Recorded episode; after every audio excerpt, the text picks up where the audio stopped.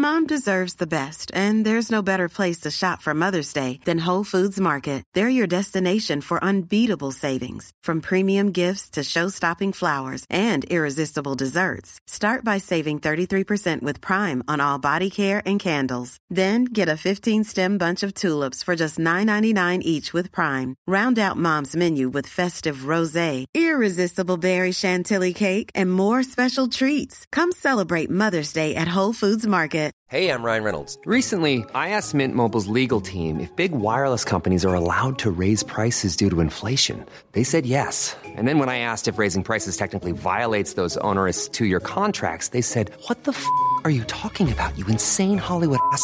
F- So to recap, we're cutting the price of Mint Unlimited from $30 a month to just $15 a month. Give it a try at mintmobile.com slash switch. $45 upfront for three months plus taxes and fees. Promo rate for new customers for limited time. Unlimited more than 40 gigabytes per month. Slows. Full terms at mintmobile.com.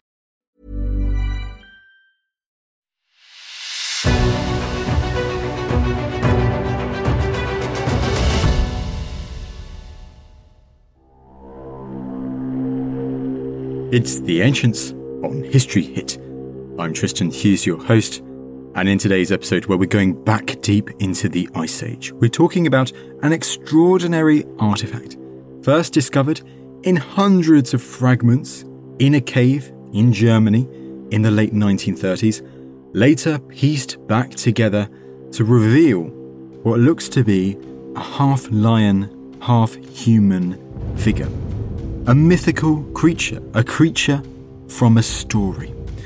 It is what some believe to be the first myth or the first mythical creature that we know of from the human record, from our history. It's tens of thousands of years old.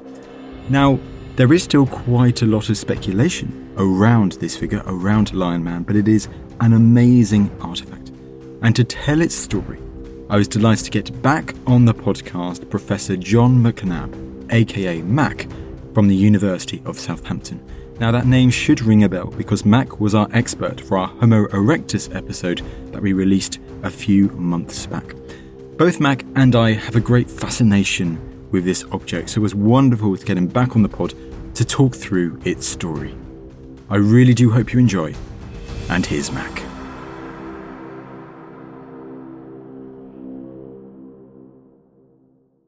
Mac, wonderful to have you back on the podcast, man.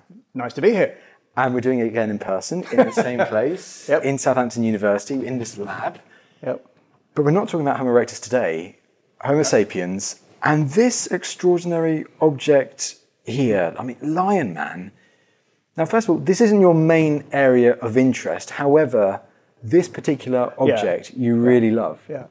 I'm not an expert in any shape or form about modern human archaeology or, or the Paleolithic art, which is a real specialist area.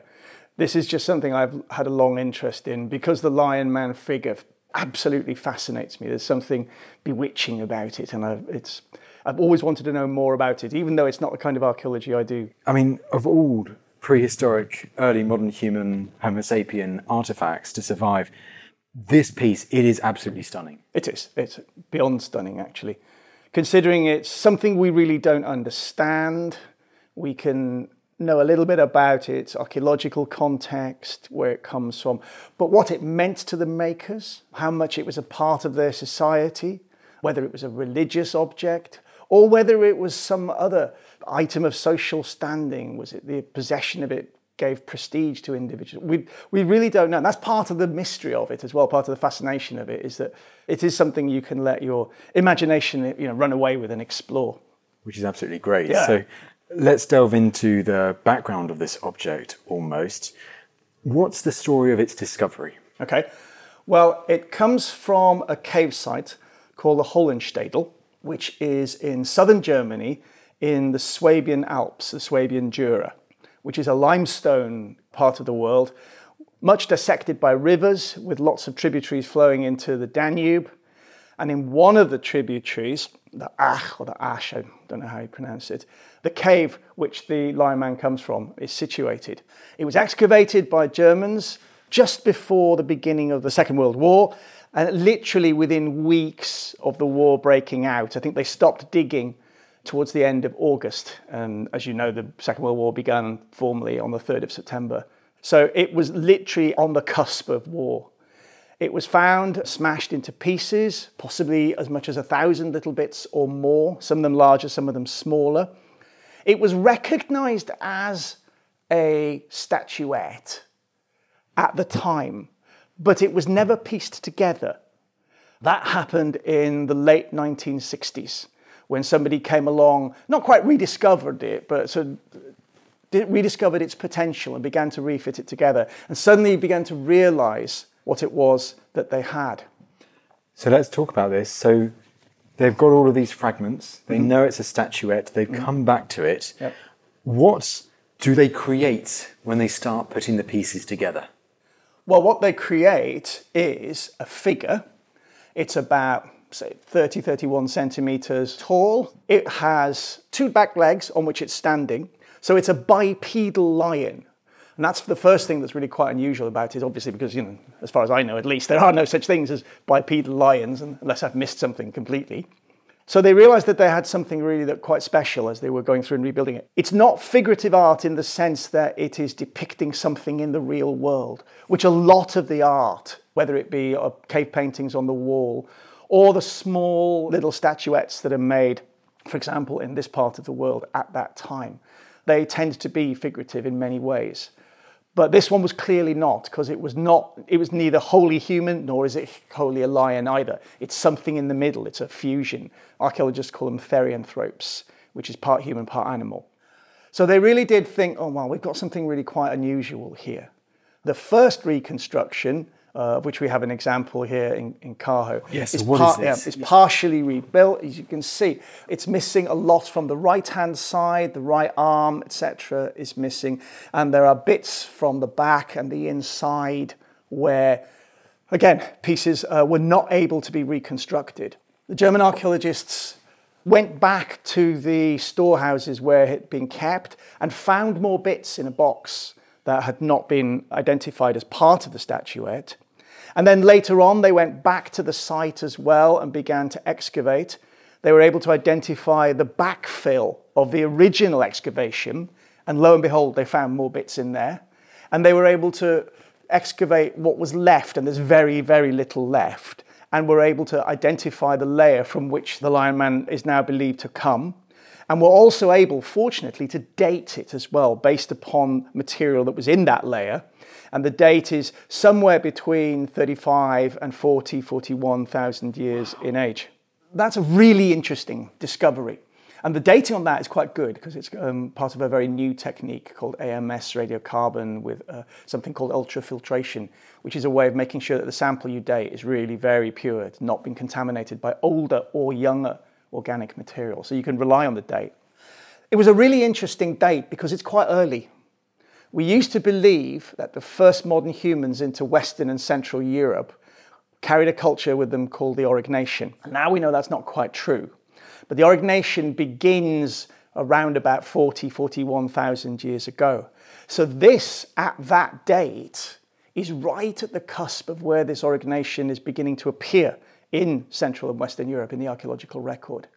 So it means that when these people arrived, more than likely they arrived with a full suite of abilities that you and I would expect modern humans to have symbolism, metaphor, and understanding of the abstract. You know, there's nothing more abstract than something which is part human and part lion.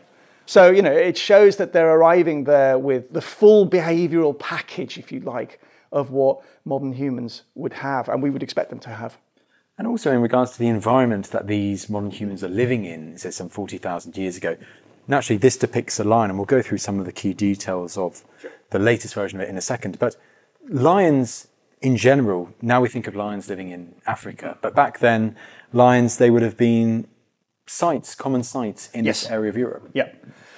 From the depictions that you get on cave walls, particularly in France, the amazing Chauvet cave, for example, we know that these are a species of lion which is now extinct. It's the cave lion. And we believe, for example, males did not have a mane in the same way that the modern African lion does. All of the depictions show males and females as having no manes at all, which is kind of significant, really, therefore, because this one, the statuette, doesn't have a mane either. So it's an idea of part cave lion and part human. The period of time in which we find this, it's a slightly warmer period. We're in the Ice Age, we're in the very last Ice Age, and it's gradually getting colder over time until it gets to about 20, 22,000 years ago, and then it'll be really the, you know, the coldest period of that, ice, of that last ice age. But the period of time we find this in is a slightly warmer blip. They call it marine isotope stage three. The climate recovers a little bit, not you know, to today's standards, but nonetheless a little bit warmer than it's been before and a little bit warmer than it will be afterwards. You'd still probably be dealing with a fairly open and fairly bleak landscape the Swabian Jura would have open areas of tundra, small shrubby plants. You probably wouldn't have a great many trees. The ones that you did would be fairly dwarfed and just kind of struggling to hang on in there.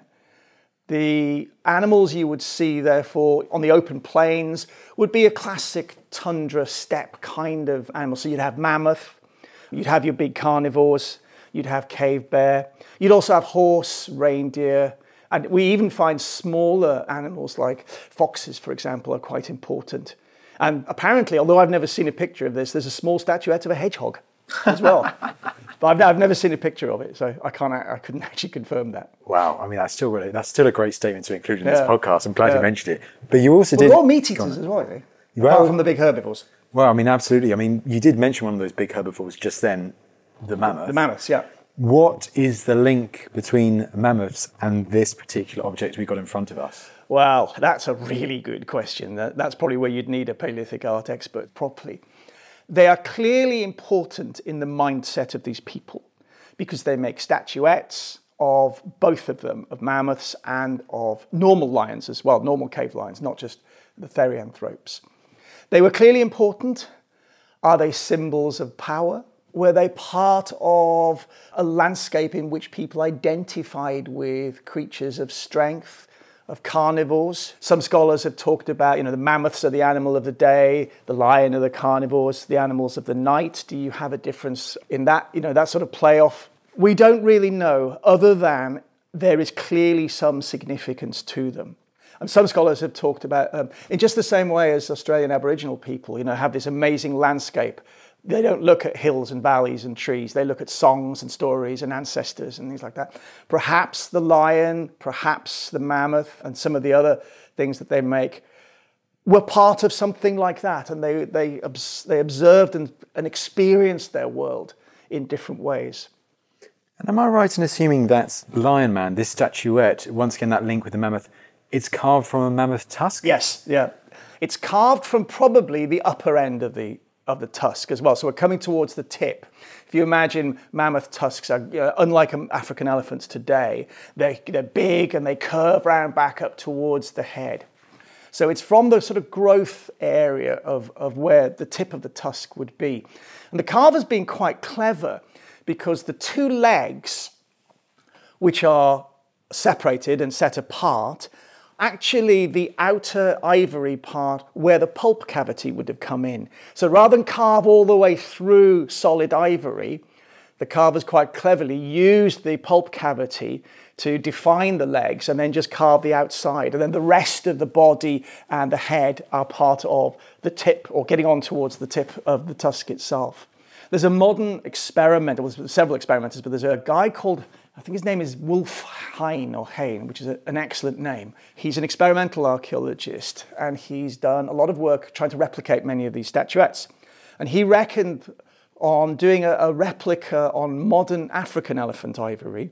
It could have taken anywhere up to 360 hours to actually make.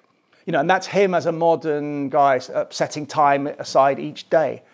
We can't assume that the maker had that kind of time.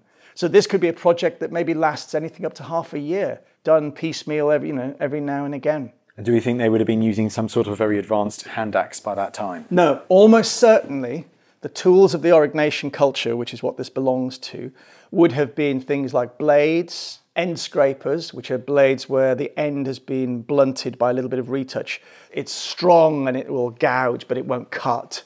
Also, something called a burin, which is a small blade which has had a sliver taken off down the long edge and creates a very, very sharp right angle point, which you can then use for carving bone, antler, ivory, anything like that, wood.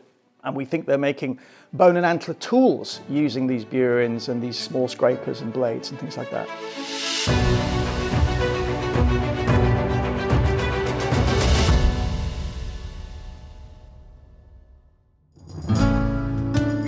I'm Professor Suzannah Lipscomb, and on Not Just the Tudors from History Hit, my guests and I run through the full gamut of human emotion and experience. From the heartbreak of the Virgin Queen, Elizabeth not being able to marry, arguably the only man in the world she ever really wanted to marry, may have, for that reason, not married anyone else. to a prenatal battle of the sexes, a male and a female seed meet in the womb at conception, and whichever one is stronger determines the sex of the unborn child. from Lady Jane Grey facing her executioner, You can't help but feel just the utmost sympathy for this young girl. to why the Laughing Cavalier is, well, laughing. He strikes me as someone who goes off on a sort of swaggering booze up. Subscribe now to Not Just the Tudors from History Hit, wherever you get your podcasts.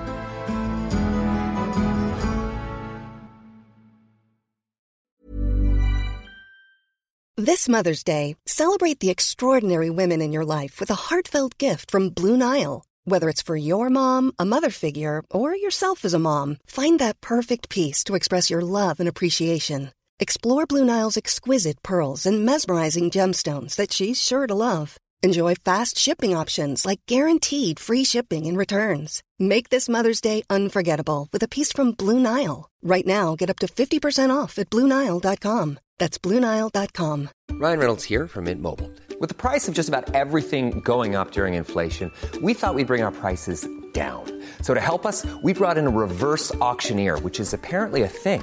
Mint Mobile unlimited premium wireless. Ready to get 30, 30, bit to get 30, bit to get 20, 20, 20, bit to get 20, 20, bit to get 15, 15, 15, 15 just 15 bucks a month. So, Give it a try at mintmobile.com slash switch. $45 upfront for three months plus taxes and fees. Promo rate for new customers for limited time. Unlimited more than 40 gigabytes per month. Slows. Full terms at mintmobile.com.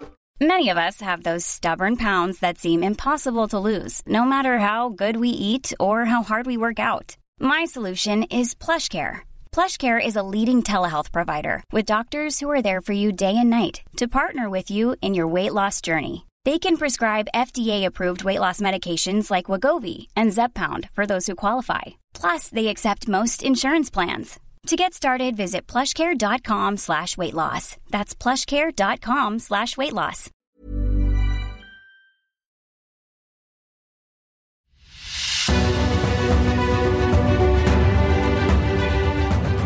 So we've got two replicas of Lion Man in front of us. One from the original putting back together, and then the next one when they came back and they found those more pieces, Yes. and then they've added those extra fragments. Yeah. So is this the Lion Man, the most complete version of Lion Man that we have today? Yes, it is. So talk us through some of the details of it, either from top to bottom or bottom to top. What features have we got of the Lion Man? Well, there's a curious difference between the two sides. For example, the left hand side seems much better finished. It's more polished, it's smoother, the definition is greater. The right hand side seems a little rougher. It's not as well polished, it's not as well smooth, and it looks like it's still being worked on. So maybe it actually wasn't finished in that sense. There's been a long argument about it was whether it was male or female. I think most scholars now agree that it's probably male, though I think it's still open to interpretation.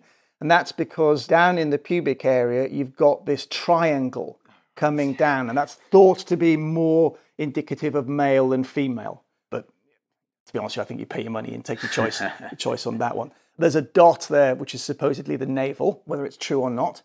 Some people have argued that it's a shaman in a suit wearing a, a mask or some, something like that. And I think that's certainly possible. I don't buy into that one myself. There's too much of the lion and the fusion and the human in there for it to be what would effectively be kind of you know an Aurignacian onesie more than anything else. There's been suggestions that it may be a bear by um, very experienced art experts. Again, I don't really buy that I do understand some of the arguments about it standing more like a bear. The haunches at the back are more bear like, and the ears don't look all that much like the ears of a lion or the cave lion depictions anyway, which tend to be a little bit more pointed. I think the stance is probably that's because it's the curvature of the tusk more than anything. But for me, when you look at that, I don't see that as a bear. I see that as a lion. Bears' muzzles are narrower anyway. So I, for me, that one doesn't work. But as I said, it's up to your audience to make their own minds up really on what they think. One of the other things is that it was found in the back of the Hohenstadel cave, right at the very back, up against the wall. It's a very dark, very small enclosed chamber. There's no natural daylight penetrating that far. It was found, as I said, in pieces, possibly as much as a thousand, up to perhaps. That means it was probably broken. I think the consensus is by the, the weight of the sediment building up on top of it over time. So it was placed there, possibly deliberately, as a whole creature. There are very few stone tools or other cultural artifacts associated with it where it was from, but there was, well, a necklace or some kind of collection of carnivore teeth, which had been pierced in order to suspend them and so wear them as a bracelet, perhaps, or some kind of a necklace or something like that. So it was found with other objects of a personal nature that would perhaps be significant as well. And they were close enough to be probably part of the same period as well. So those other things may have been also placed there deliberately. And one of these other objects are really interesting in their own right, aren't they? I mm. mean, but it does feel like this statuette was almost the main piece that was put right at the end. Yeah, I think we have to be quite careful when we sort of go down that line of argument. Yes, it is certainly different. Most of the statuettes from the four main caves in this big cave complex settle on the two tributaries are about five, six centimeters or something. Know, this one at 31, just a little bit over 31 centimeters, is clearly something different, yes. But again, you've got to be kind of fairly careful about where you're going to, well, what does it actually mean? How special is it? It may have been carved by somebody who never intended it to be seen by anybody else.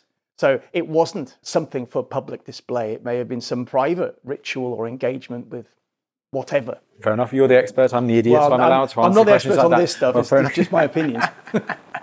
well, I mean, one other key thing on the details which I found so fascinating, and you mentioned it earlier, but it is when you look at the head, isn't it? Because you can see eye holes, yep. the nose, yep. almost the mouth. And what I find fascinating is you have the little ears too. I mean, someone has evidently, the carver of this, just those details of the face of the head, it really emphasized the time and effort this person or these people put into creating this object. And it also shows you these animals were important part of their lives in some way because they're absorbing the detail of them in a very, very precise and very detailed way.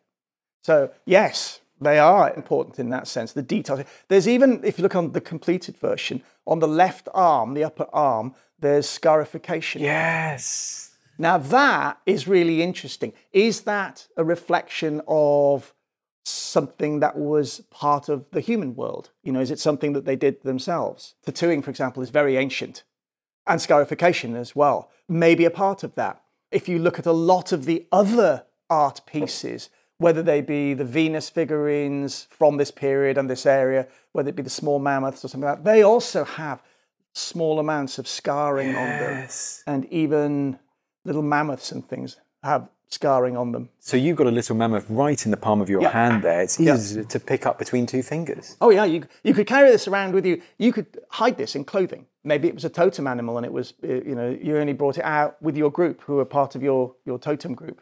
This is really very different. You know, you can't hide 31 centimeter tall statuette. So it brings on, you know, is it private or is it something that was more public? So just quickly before we go on to the purpose, what we think the whole yeah. purpose of Lion Man was, Talk to me a bit more about these other artifacts that date to a similar time that are found in different caves. What sorts of artifacts are they? Well, they are mixtures of human and human representation, though there are very few of those, and then other animals. So um, here in my hand, I have a small head of a lion. The rest of it's been broken off.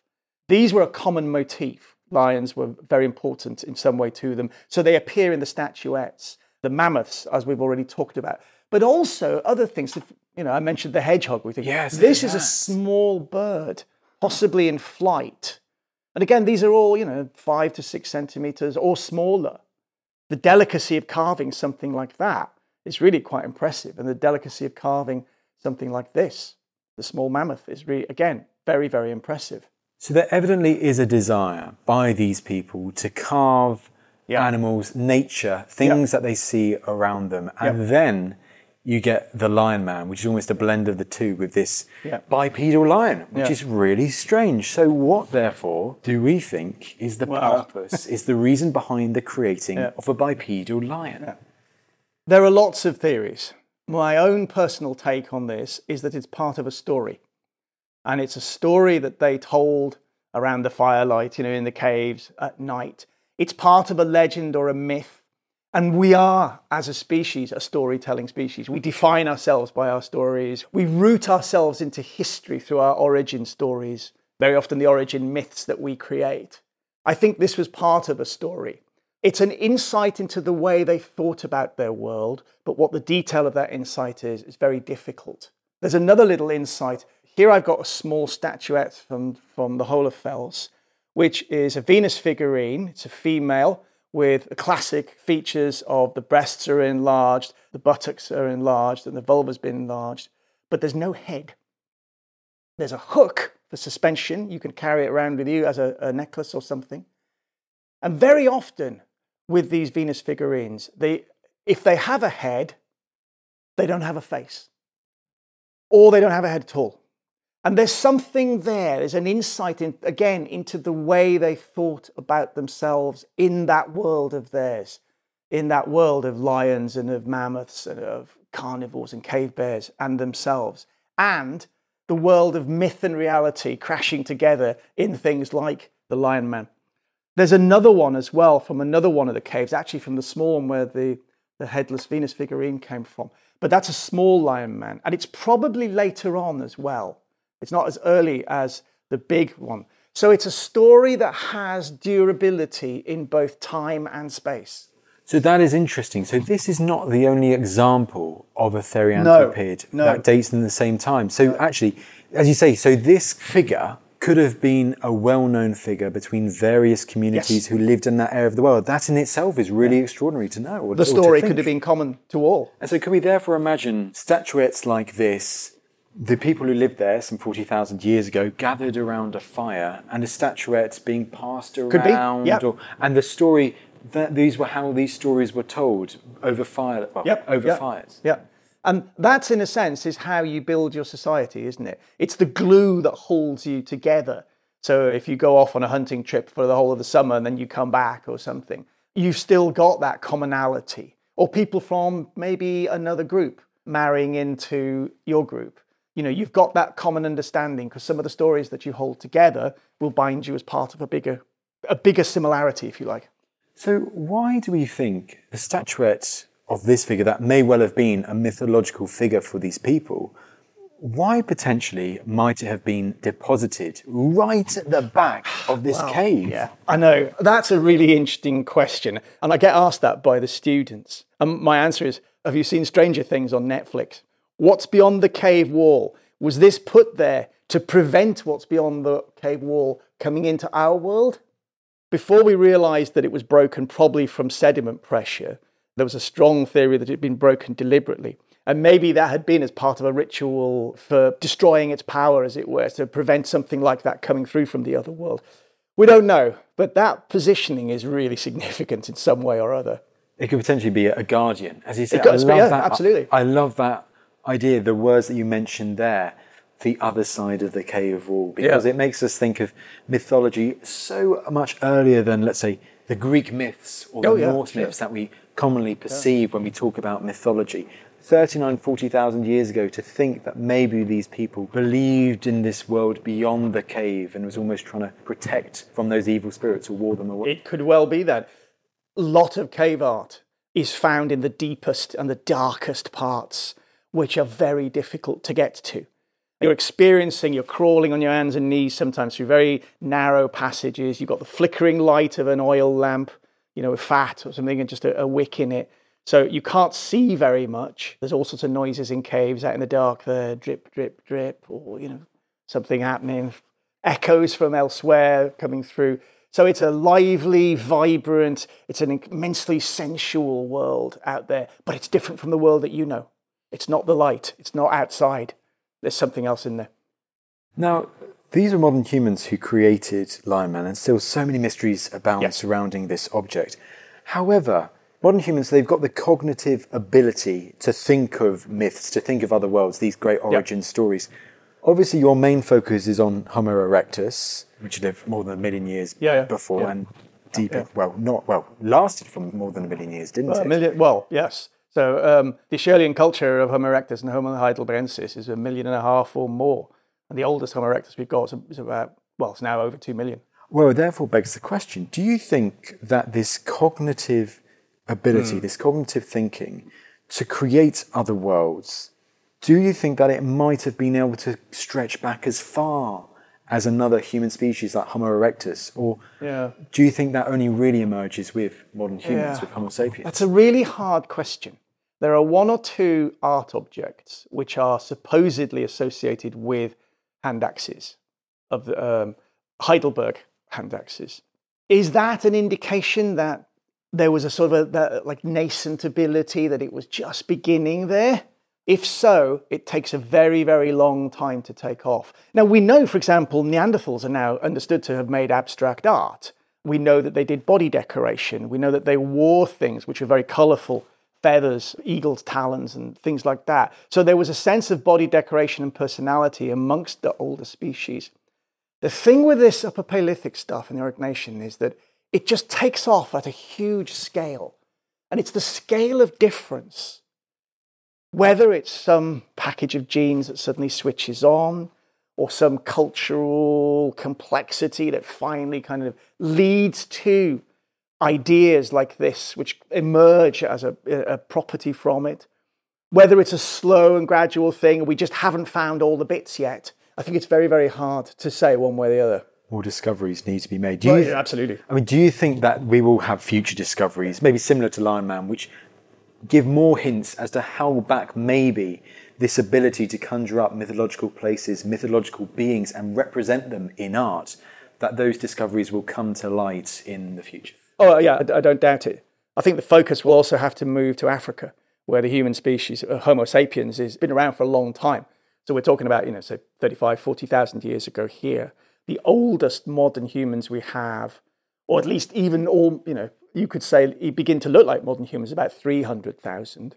We see our own proper shape of skull with the rounded back of the skull at around 200,000 and 160,000. So there's a long period of time when we as modern humans with that brain size are there, but we're not making art.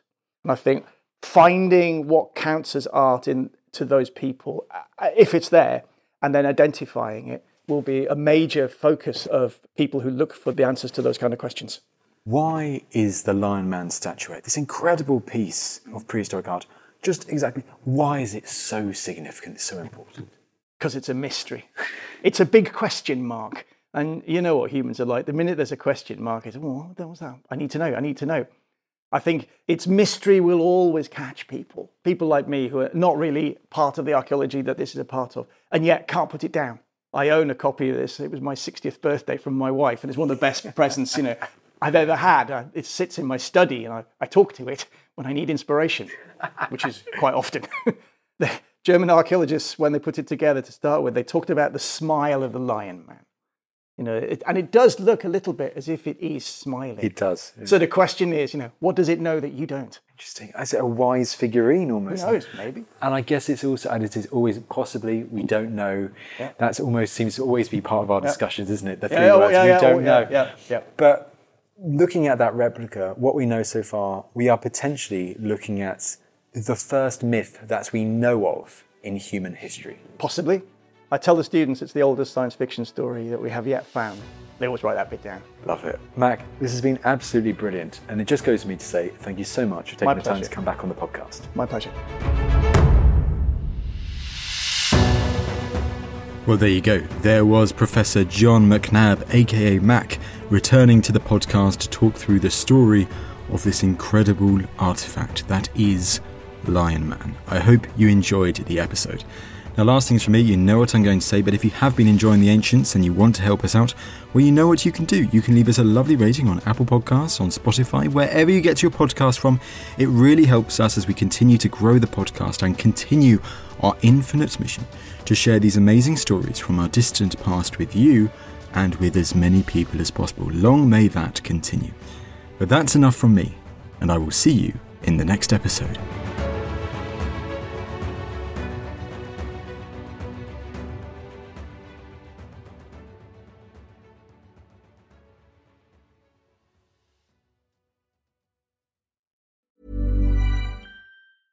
Small details are big surfaces. Tight corners are odd shapes. Flat, rounded, textured, or tall. Whatever your next project, there's a spray paint pattern that's just right. Because Rust new Custom Spray 5 in 1 gives you control with five different spray patterns. So you can tackle nooks, crannies, edges, and curves without worrying about drips, runs, uneven coverage, or anything else. Custom Spray 5 in 1. Only from Rust Mom deserves the best, and there's no better place to shop for Mother's Day than Whole Foods Market. They're your destination for unbeatable savings, from premium gifts to show-stopping flowers and irresistible desserts. Start by saving 33% with Prime on all body care and candles. Then get a 15-stem bunch of tulips for just $9.99 each with Prime. Round out Mom's menu with festive rosé, irresistible berry chantilly cake, and more special treats. Come celebrate Mother's Day at Whole Foods Market. Thank you for listening to this episode of The Ancients. Please follow this show wherever you get your podcasts. It really helps us, and you'll be doing us a big favour. Don't forget, you can also listen to all of these podcasts ad-free and watch hundreds of documentaries when you subscribe at historyhit.com slash subscribe. As a special gift, you can also get your first three months for just £1 a month when you use code ANCIENTS at checkout.